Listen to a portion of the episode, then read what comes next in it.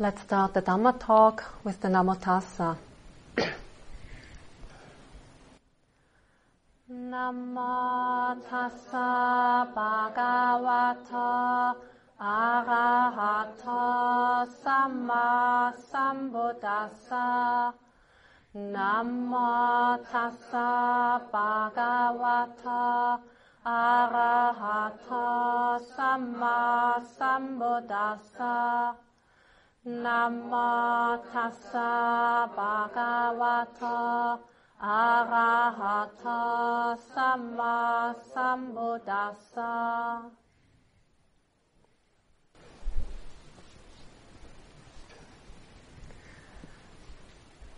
Tonight I'm going to talk about the three general characteristics anicca, dukkha and anatta.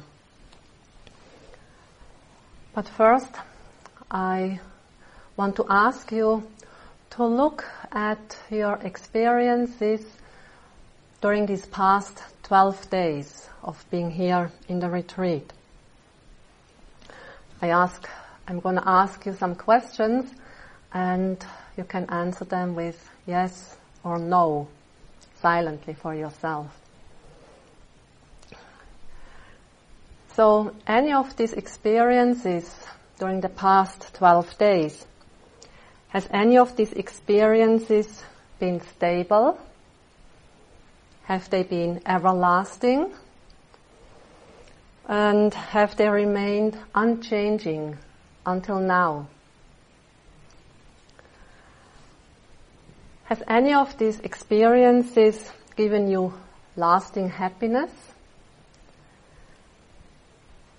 Have they given you complete satisfaction? Have they been the source of everlasting happiness and peace? And has any of these experiences happened because you wanted them to happen in exactly this way? Have these experiences been under your absolute control? Are you the owner of these experiences? If your answers to all these questions is no, then you have found out an, a universal law. Then you have also discovered what the Buddha had discovered namely the fact that none of these experiences is stable or um, everlasting and unchanging shows their impermanent na- nature, shows that they are unstable, shows their changing nature. Then the fact that none of these experiences has been the source of lasting happiness, satisfaction, or contentment, this shows their unreliable nature, shows their unsatisfactory nature. And lastly, the fact that none of your experiences have happened because you wanted them to happen in exactly this way or the fact that they are not under your absolute control, or the fact that you are not the owner of these experiences, this shows the non-self nature of these experiences, or their impersonal nature.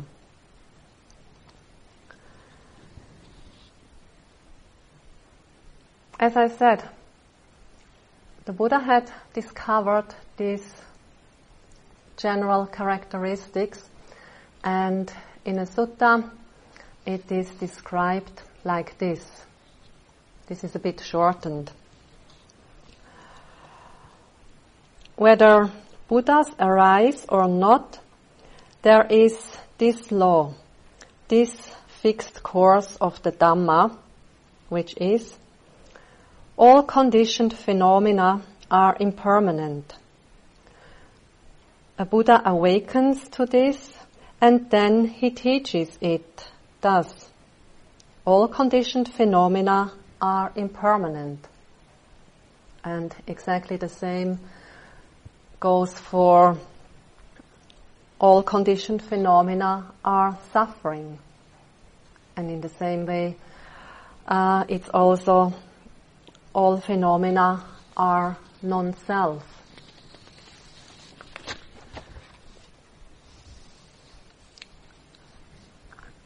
So impermanence, suffering, and non-self, or in Pali, anicca, dukkha, and anatta. These three general characteristics are closely interwoven. As we will see in this talk, these universal laws or these three characteristics build on the impermanent and changing nature of all conditioned phenomena. In this talk, we will look at these general characteristics from our, based on our practical experience rather than from an intellectual point of view. The gateway to understanding these three general characteristics is the understanding of anicca. This means to see that nothing stays the same forever. And to see that everything is in a state of constant change, in a state of constant flux. And we can see this in our meditation practice. So for example, we can see that the rising and falling movement of the abdomen is constantly changing. And the rising movement stops and then there is the falling movement. And this disappears and then there is another rising movement. Imagine if the rising movement would last forever, if it wouldn't stop anymore, just rising, rising, rising, rising. Or else in the walking meditation, observing the movement of our steps. Again, there is constant movement, one step after another, or the lifting movement comes to an end and then there is the pushing movement. And there is an end to this. And then there comes the dropping movement. Or we see how an itch, an itchy sensation arises, lasts a little while, and then disappears again. Or a thought invades the mind, pops up, all of a sudden. But eventually that thought will disappear. It's not everlasting. Or is the first thought you had in this retreat still happening now?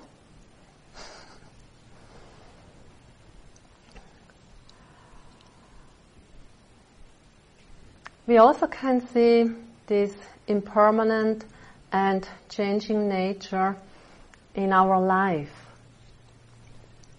For example, a little baby grows quite quickly and the appearance of the little boy or the little girl, girl changes um, almost from day to day. Or a youth grows to become an adult and an adult grows to become an old person. Or we are born and then one day we will die. So also our life is impermanent. Life is not eternal. And we also can see this changing and impermanent nature in nature itself. For example, a seed turns into a sprout, this grows into a plant, then a bud, a flower, and the flower wilts and decays. Or we have the change of the seasons. Fall eventually will turn into winter. Winter then turns into spring. Spring turns into summer. Or the changes of the tides. The tide coming in, the tide going out. And even whole universes arise and eventually die even universes uh, do not exist forever.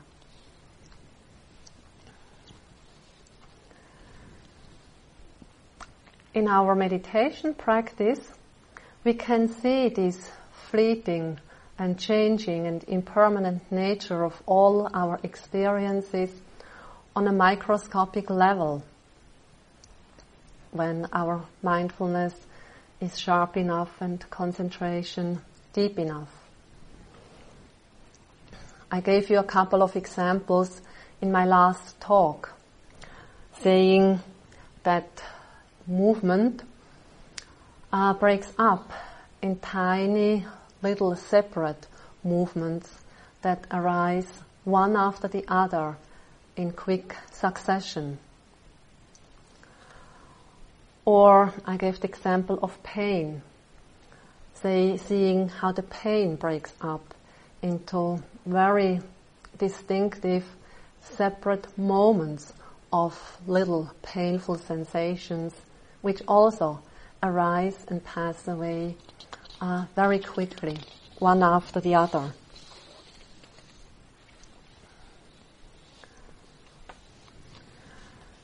So to see this changing and impermanent nature of all our experiences is necessary in order to have no doubt at all that there is really nothing unchanging or permanent to be found in these processes. To really very clearly see that there is no everlasting entity to be found in all these objects or experiences and to see it on the physical level and also on the mental level.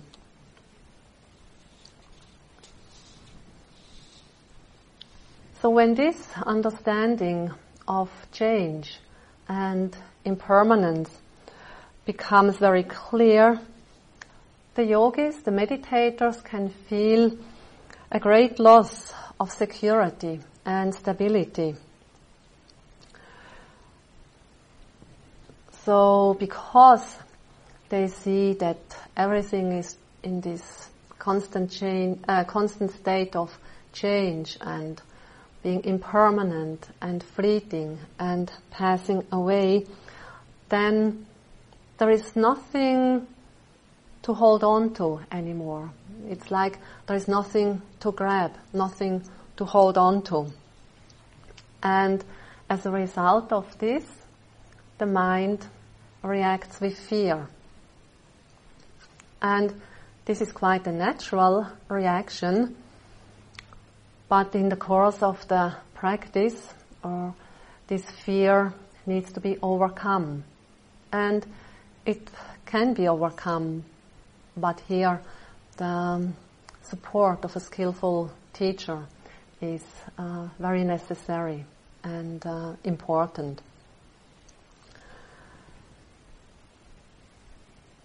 Yes, this is not a very nice stage of the practice, but it's a necessary one. And this stage of the practice then leads to the realization that all these experiences, all these different objects do not and cannot serve as the base for lasting and permanent happiness.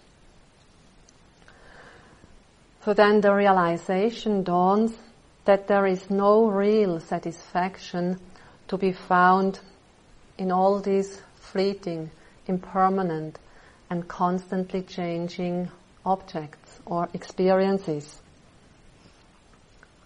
And so this is the understanding of dukkha, the second of the three general characteristics.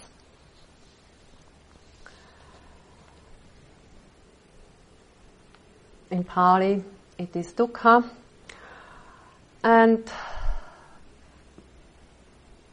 often it's translated as suffering, unsatisfactoriness, misery. And dukkha plays a central role in the Buddhist teaching.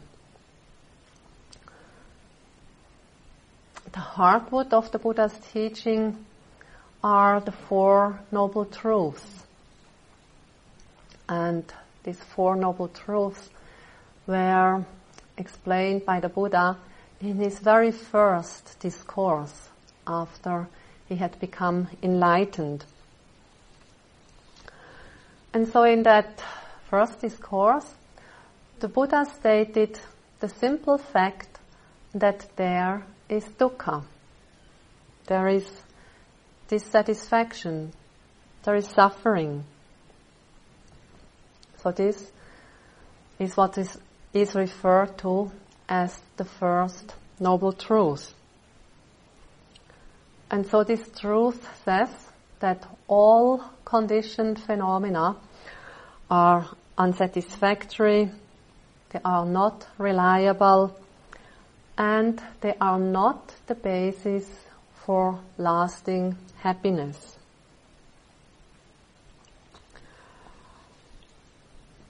This statement can make many people to feel uncomfortable. Somehow people understand, but actually they don't, they don't want to hear this. They want life to be enjoyable, full of happiness.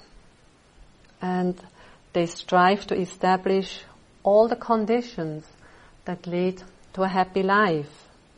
And one day, so they think, they will get there. Then they will get it right and then they will be happy and content forever.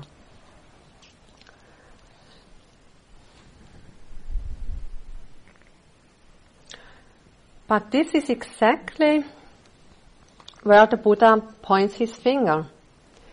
He really wanted us to deeply understand that happiness and peace are not achieved by arranging external conditions or circumstances. That happiness and peace are not achieved by gratifying all our sense desires.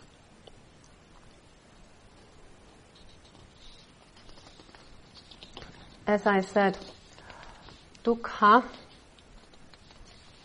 is usually translated as suffering, unsatisfactoriness, also as stress. But all these different English translations do not really capture uh, the word dukkha.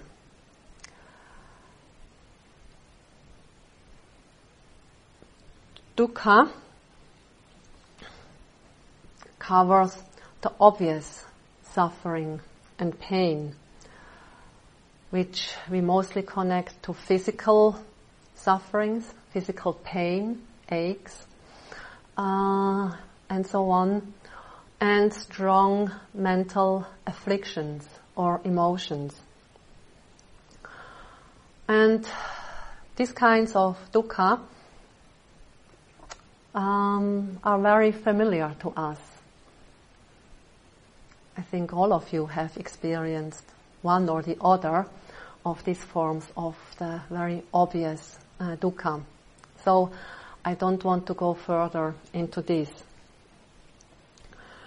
But dukkha also includes other form of dissatisfaction, like on the mental level, such as sorrow, grief, worry, imperfection, frustration, disappointment, fear, and so on. And of course, included here are also the five hindrances.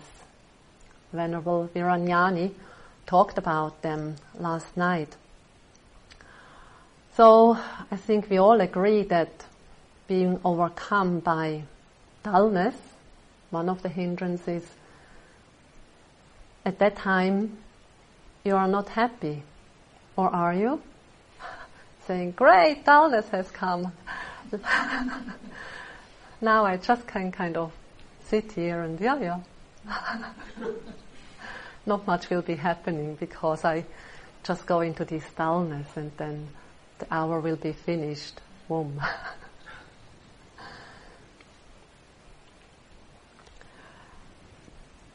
so dukkha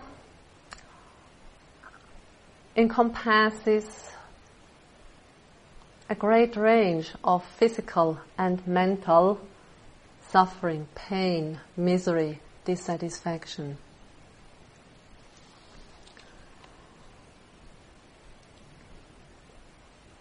Any form of life has to deal with dukkha. This is a reality. And as a result of that, some people conclude that the Buddha's teaching is pessimistic. If this first truth was all that the Buddha was teaching, then admittedly there would be not much hope and we couldn't have a positive outlook. But, as we know, there are four truths altogether, so three more truths, and they state the cause of dukkha. They state that there is a path to the cessation of this dukkha, and they state that there is cessation of dukkha. And so, therefore, the Buddha's teaching is in no way pessimistic. It's rather realistic. Simply starting with a fact, a truth that everybody can relate to. And in this first talk, the Buddha did not leave it by this simply uh, explaining or mentioning these Four Noble Truths. But he also said what we need to do with them. And in regard to dukkha, he said that dukkha, all forms of suffering and dissatisfaction, so dukkha has to be understood and realized. He did not say that we should ignore this truth. He did not say we should push it away. He did not say we should work so hard that one day we can remove all uh, forms of dukkha from this planet, which would be impossible anyway. But on the contrary, the Buddha said that dukkha needs to be deeply understood and realized in all its different forms.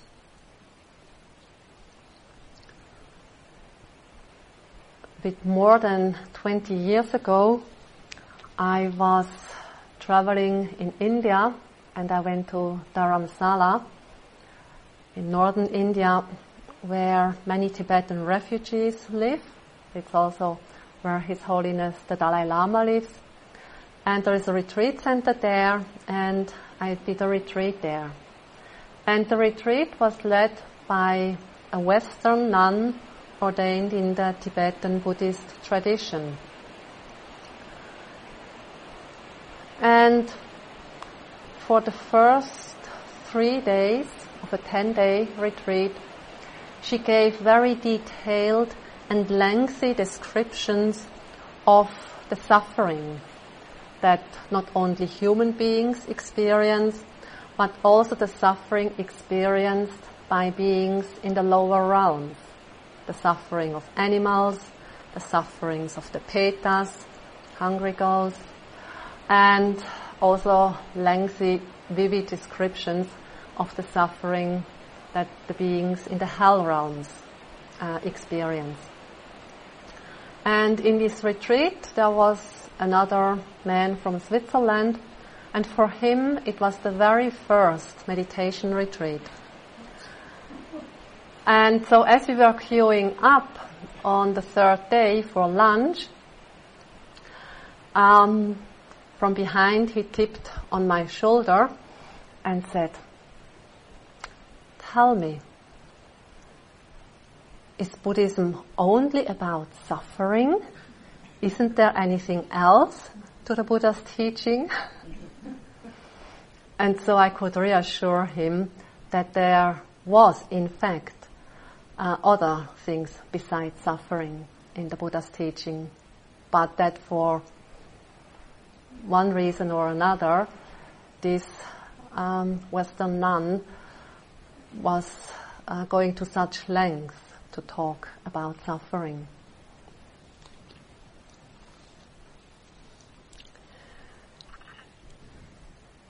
So, hearing that there is dukkha in life, then people may say that there are moments of happiness or experiencing pleasure. And the Buddha did not deny this fact, but he only pointed out that these moments or experiences are not everlasting and that they are subject to change. And because they are not everlasting, because they cease, they cannot be called true happiness. Can you remember when we, the last time you were really happy? How long did that happy, happiness last? And where is this happiness now? Or the joy after a sitting meditation that went so well, how long has it lasted? Are you still joyful about that good sit?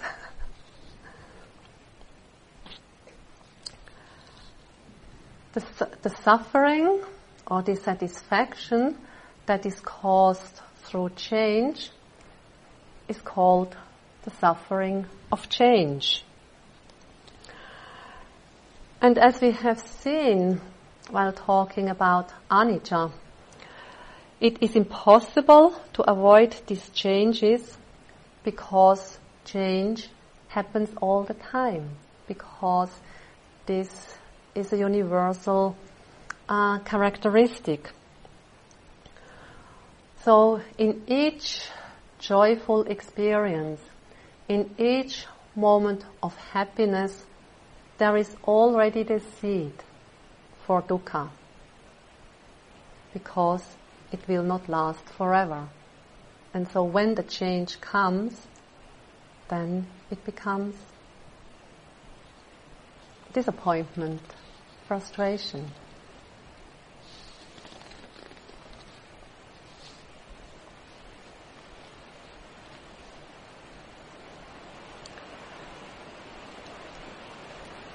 So, through our meditation practice, we come to realize that there is no conditioned phenomena that are everlasting or permanent or unchanging.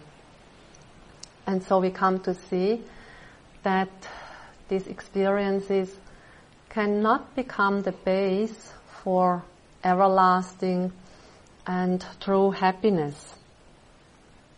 Experiences of happiness and joy are often very fleeting, often much too short.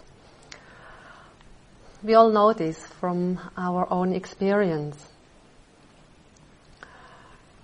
Things, situations, or persons can never make us completely happy and satisfied.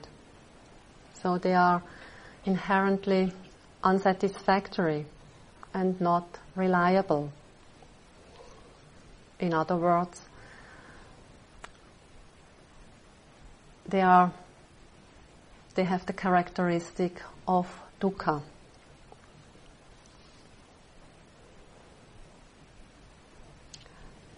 Now, the fact that we never get it quite right to be completely happy in our life shows the fact that we do not have an absolute control over our life and uh, outer circumstances. Somehow there is always a little glitch that prevents this so much desired happiness from becoming reality. Complete happiness and contentment elude us all the time.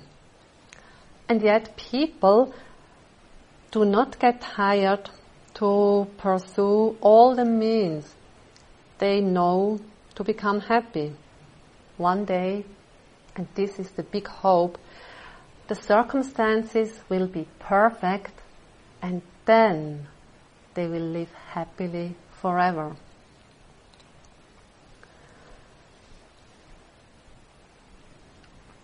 The history of mankind has shown us that this is actually a futile attempt. If there were a way to become uh, perfectly happy, by external means, then the many sages, the many philosophers throughout history would surely have found the solution. And by now, the world would need to be a place with great happiness and peace. But reality shows that it is not. So coming back to the fact that we do not have an absolute control over our life and uh, external circumstances. This is actually not so difficult to understand um, when we look at our meditation practice. For example, in the sitting meditation, we observe the rising and falling movement of the abdomen. The noting is going well. The movements or sensations are clearly perceived. The mind is quite focused. And then we may notice the desire, the wish, oh, may this stay for the whole seat. I wish it would stay like this. But then a thought pops up, and out of this um, develops a strong mental reaction, strong anger arises. So if we had the control, where is the control? We surely would have exercised control for this thought not to pop up. Or if we didn't have that control, but then we would have the control not to let this thought turn into strong anger. Or another example, in the walking meditation, as we want to be really focused on the movement, sensation of the feet, and not be distracted by uh, the environment. At the beginning of the walking meditation, we make the determination to not look around during this walking meditation, to always keep our gaze in front of us. And so then we have slowed down more, already observing five parts the lifting, the pushing, the dropping, touching, pressing, noticing great many details. Everything is very clear. And then all of a sudden, the head turns to the left side and watches the bird sitting on the branch. So where is the control? If we had this absolute control, then we would not have allowed the head to turn to the left side. But it did.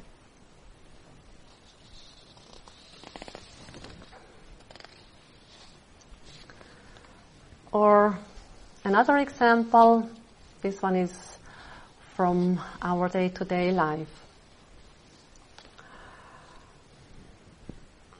So, we do everything to stay healthy and well. So we watch out what we eat, then we go to the gym, go for walks. In summer we go swimming. We also take vitamins, we take wheatgrass capsules, drink plenty of water, and so on. And then one day we get this little pain in the abdomen and as it persists, we go and see the doctor, tests and scans, and then we get a diagnosis of ovarian cancer. So, do we have the control over our health, over our life? If we had this absolute control, then we surely wouldn't get sick cancer.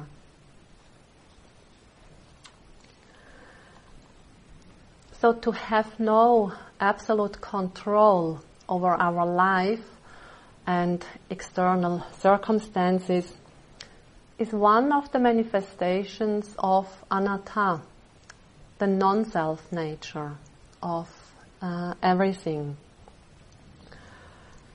the imper- impersonal nature of everything that exists. all phenomena, conditioned and unconditioned phenomena, are devoid of an inherently existing entity. They are devoid of a so-called self, devoid of a so-called soul or ego.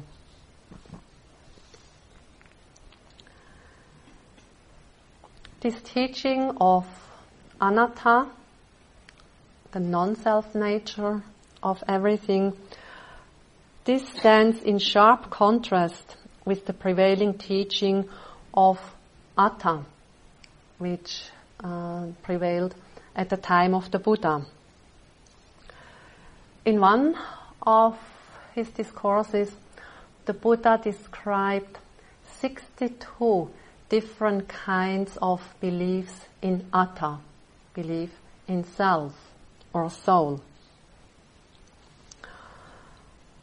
Would be also interesting, but I don't want to go into this right now. I only want to mention that the teaching of atta means that there is an inherently existing entity, like an inherently existing self or soul an everlasting uh, entity which does not change, which stays the same uh, forever. And this atta, a soul, a self, cannot only be found in persons or beings, but it can also be found in inanimate things like rocks, trees, or a chair, a cup. But based on his own uh, practice, the Buddha could not find anything in his body mind process that existed on its own.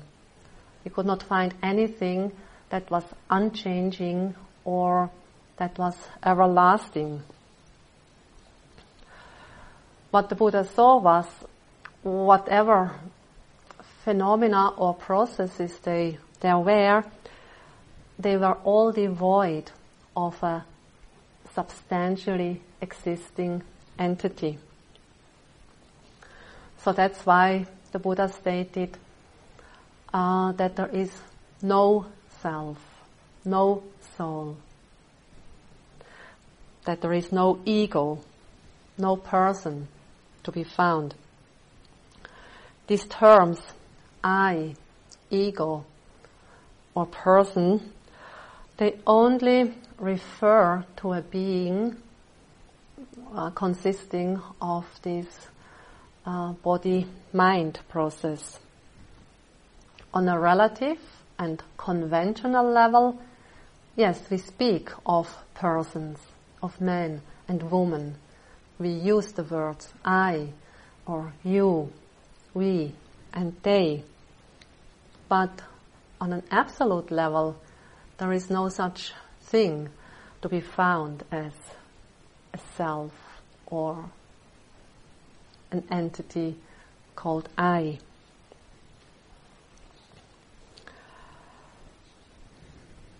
So, what we conventionally call a person is a combination of mental and physical processes. And these mental and physical processes, they arise depending on certain causes and conditions. And so this teaching of anatta is closely linked to the teaching of dependent origination, paticca samuppada. This is another topic that could fill not only one talk but a whole year uh, of teaching. To put it very simply, things, whatever this is, things arise depending on causes and conditions. And this applies to living beings. It also applies to non-living things, to inanimate things, to material uh, things. So it applies, of course, to animals, to all other seen and unseen beings, but it also applies to trees, flowers, vegetables. They all arise depending on certain conditions. It also applies to chairs, to tables, computers, cars, houses, and so on. So, with certain conditions, certain conditions, something comes to be. For example, for bread to come to be, we need flour, water, salt, and yeast. So when all these conditions come together, then uh, a bread comes into existence.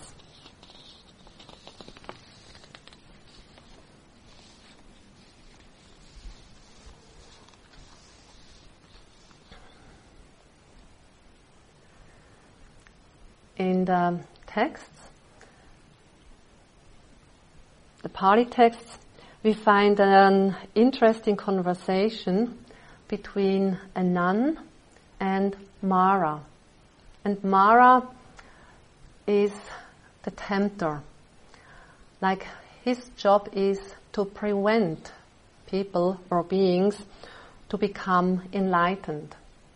So it's not the devil who wants people to go to hell, but he only wants to prevent that people become fully enlightened. And so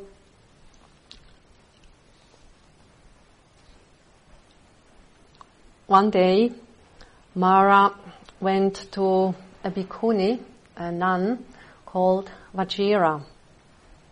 And she had uh, been fully uh, enlightened. But Mara did not know that she had uh, already attained enlightenment, and so he wanted to implant doubts in her mind. So he wanted to prevent her from becoming uh, liberated. So, disguised, he went up to her and asked, Tell me, by whom has this being been created? And the nun Vajira recognized that this was actually Mara in disguise. And she said, Why do you assume a being is here? Mara, is this your real view? This is just a heap of forms. No being can be found. Just, just as with all parts assembled, the word chariot is used so when the aggregates exist, referring to the five aggregates, so when the aggregates exist, there is the convention a being. So the nuns, the nun Vajira's uh, answer here has become quite famous and it is cited uh, very often and looking at this for practical reasons, uh, let's take a car because you might be more familiar with a car than with a chariot. So you can dismantle a car and put each part of the car on the ground, let's say in a, a um, big garage. And so then you have the wheels, the engine, the steering wheel, you have the seats, you have the lights, you have the um, blinkers, you have the shades, whatsoever. Many, many different parts lying around in the garage. Now that you have all these different parts lying around in front of you, do you still refer to these parts as your car? Most likely not. But then, if you or a mechanic comes and assembles these parts in a certain way, then a car will pop up in front of you. So whether it is the assembled car or whether it's all these different parts scattered around in front of you, the parts are exactly the same. There is no uh, difference. There is not more carness in the car than there is in the separate parts. But still, when they are assembled into a certain form, then it becomes a car with a real carness to it.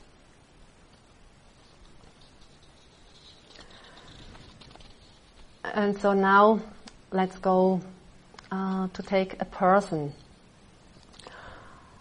Usually people think that a so-called person is an entity a substantial entity, and so taking the person to be a real being, a being with essence or substance.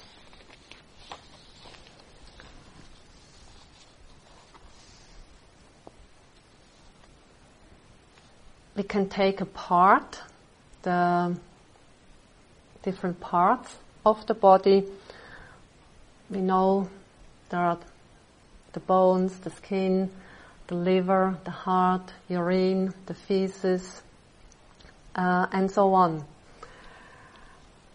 And we have already mentioned this asubha practice, taking apart the body, dividing it into 32 different parts. And one way of doing this uh, practice is to take these 32 different parts and also put them in front of you on the floor. Then you have a little pile with your uh, head hair, and you have a little pile with your skin, and then you have the heart, and you have the feces, and you have maybe a little ball with the urine and the blood, and so on. And so now, seeing these 32 uh, heaps uh, in front of you, do you see a person in front of you? Most likely not. But then, if these 32 different parts are put together skillfully in a certain way, then whoop, a person pops up in front of you. And again, there is no more personness in the conventional person than there is in these 32 parts lying on the floor. And this has been an exercise that has always been uh, fascinating for me. It's so interesting, yeah, to see the parts there and it's not me, it's not the person, but then here in this form, oh yeah, that's me, that's my body.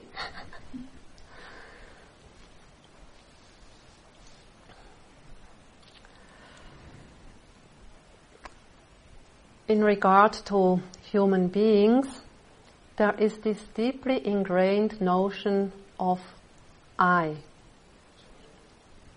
So a strong sense of I-ness. I go. I feel cold. I am happy. I am angry. I am better than you. I am such a failure. And so on. But where is this I? Or what is the I? Is it in the body somewhere? Is it in the mind somewhere? Is it outside of the body somewhere? Outside of the mind somewhere?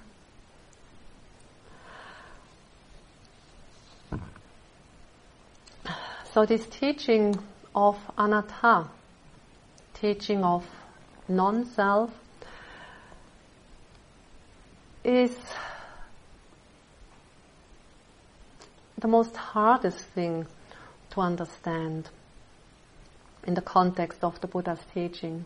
It's the most difficult among the three general characteristics. It's almost like a riddle, and a riddle that definitely cannot be solved on an intellectual or analytical level. Again, if it were possible to get a deep understanding of anatta on an intellectual level, then many intelligent people would have understood this by mere reading about it. But experience shows that it all, that this riddle can only be solved through a direct, um, personal and intuitive understanding. So not an intellectual understanding, but it must come through direct experience. And with the practice of meditation, we prepare the ground on which this understanding can unfold. Many meditators get a first glimpse of anatta in the walking meditation. So let's say the meditator is very mindful of the different parts of the steps, the movements, sensations. The mind is very calm, not distracted anymore. The eyes are restrained, not looking here and there. And also intentions are clearly known and seen. Thank you for listening. To learn how you can support the teachers and Dharma Seed, please visit dharmaseed.org slash donate.